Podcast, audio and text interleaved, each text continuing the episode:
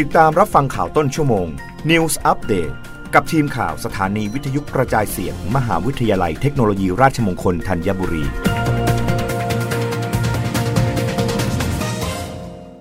รับฟังข่าวต้นชั่วโมงโดยทีมข่าววิทยุราชมงคลธัญบุรีค่ะปลัดกระทรวงสาธารณสุขแนะกรุงเทพมหานครเตรียมความพร้อมปรับการรับมือโควิด -19 สู่โรคประจำถิ่น หลังพบสถานการณ์แพร่ระบาดเริ่มคลี่คลายจำนวนผู้ป่วยลดลง นายแพทย์เกียรติรภูมิวงรจิตปลัดกระทรวงสาธารณสุข เปิดเผยถึงแนวทางการเตรียมความพร้อม พื้นที่กรุงเทพมหานคร ให้รับมือโรคโควิด -19 ตามแนวทางการขับเคลื่อนบริหารจัดการโรคโควิด -19 แบบโรคประจำถิ่นว่าขณะนี้สถานการณ์การแพร่ระบาดของโรคโควิด -19 ของประเทศไทย เริ่มคลี่คลายมากขึ้น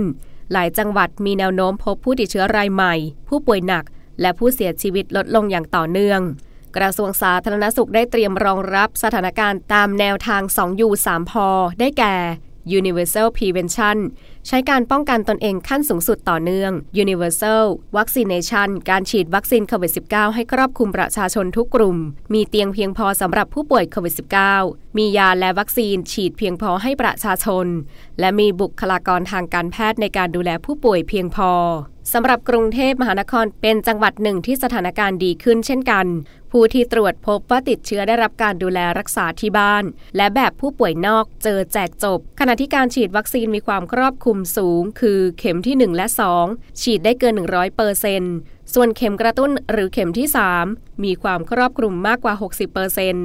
สามารถเดินหน้าเข้าสู่การเป็นจังหวัดที่บริหารจัดการโรคโควิด -19 แบบโรคประจำถิ่น ได้แนะนำให้มุ่งเน้นการจัดการพื้นที่ที่สำคัญเช่น สวนสาธารณะที่มีคนจำนวนมาก กิจการที่มีความเสี่ยงเช่น ผับบาร์รวมไปถึงขนส่งสาธารณะ โดยร่วมกับหน่วยงานที่เกี่ยวข้องยกระดับการผ่อนคลายอย่างค่อยเป็นค่อยไป เพื่อให้ประชาชนค่อยๆ ปรับตัว และการเปลี่ยนผ่านไปอย่างราบรื่น รับฟังข่าวครั้งต่อไปได้ในต้นชั่วโมงหน้ากับทีมข่าววิทยุราชมงคลธัญบุรีค่ะ รับฟังข่าวต้นชั่วโมง News อัปเดตครั้งต่อไป